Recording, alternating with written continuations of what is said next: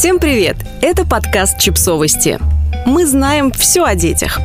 Почему матерям можно ныть и жаловаться? Автор подкаста – главред издания о родительстве «Нет, это нормально» Лена Аверьянова – Каждый день я вижу в соцсетях комментарии и даже целые посты, авторы которых призывают молодых матерей не ныть и не жаловаться, а еще успевают пнуть все проекты и медиа, которые взяли моду, писать о трудностях родительства. Ведь, как гласит народная мудрость, наши бабки терпели, и вы потерпите как мать и человек, борющийся за право родителей говорить правду о том, что они чувствуют, и повышать информированность общества о том, что рождение и воспитание детей – это вообще-то не курорт, я против этой риторики. И я считаю, что любая мать имеет полное право ныть, стенать и просить о пощаде, ну или поддержке. Вместе с капитаном «Очевидность», экспертом по всему, мы решили разобраться, с хрена ли баня-то сгорела, и ответить на самые частые претензии в адрес ноющих матерей.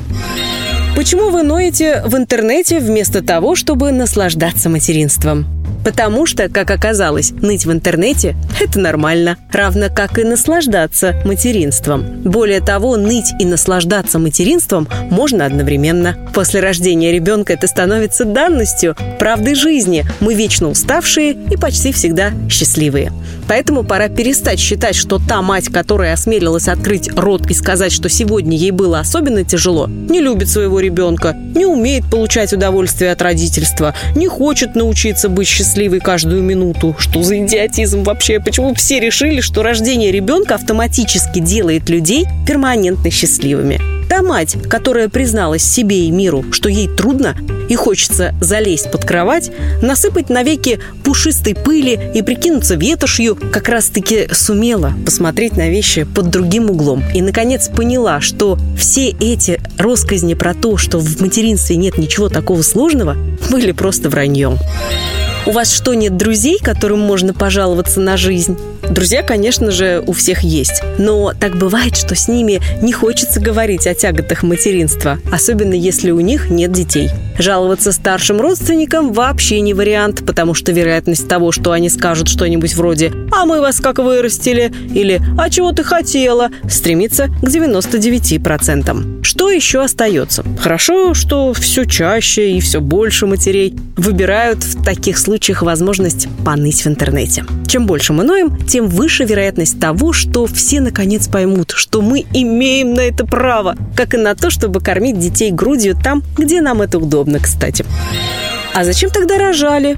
Уж точно не для того, чтобы вы спрашивали. Никто не ждет испанскую инквизицию и не знает, как на самом деле рождение ребенка отразится на ментальном здоровье каждой конкретной женщины. Она может стать жертвой одного из самых жестоких недугов после родовой депрессии. А еще провалиться в бездну отчаяния можно и под влиянием бэби-блюза, повышенной тревожности или приступа апатии. Ассортимент гормональных и ментальных нарушений, которые могут поджидать ни о чем не подозревающую молодую мать уже за углом роддома, широк и беспощаден, как и все знающие комментаторы в интернете.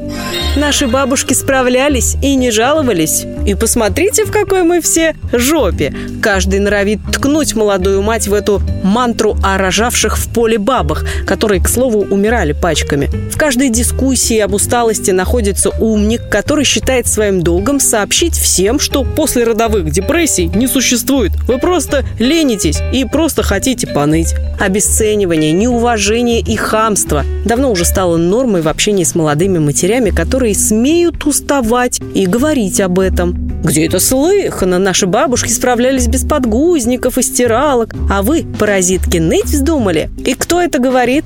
Такие же молодые матери. Вот в чем реальный ужас. А знаете что? Комфорт – это не баловство, не жир, с которого матери якобы бесятся, не излишество, за которое нам тут всем должно быть стыдно. Комфорт – это возможность подумать, повысить уровень информированности, послушать лекции о детской психологии, отрефлексировать события и свои собственные ощущения, пополнить душевные ресурсы, которые нужны, чтобы взаимодействовать с ребенком и работать над собой в родительстве. Расти над собой.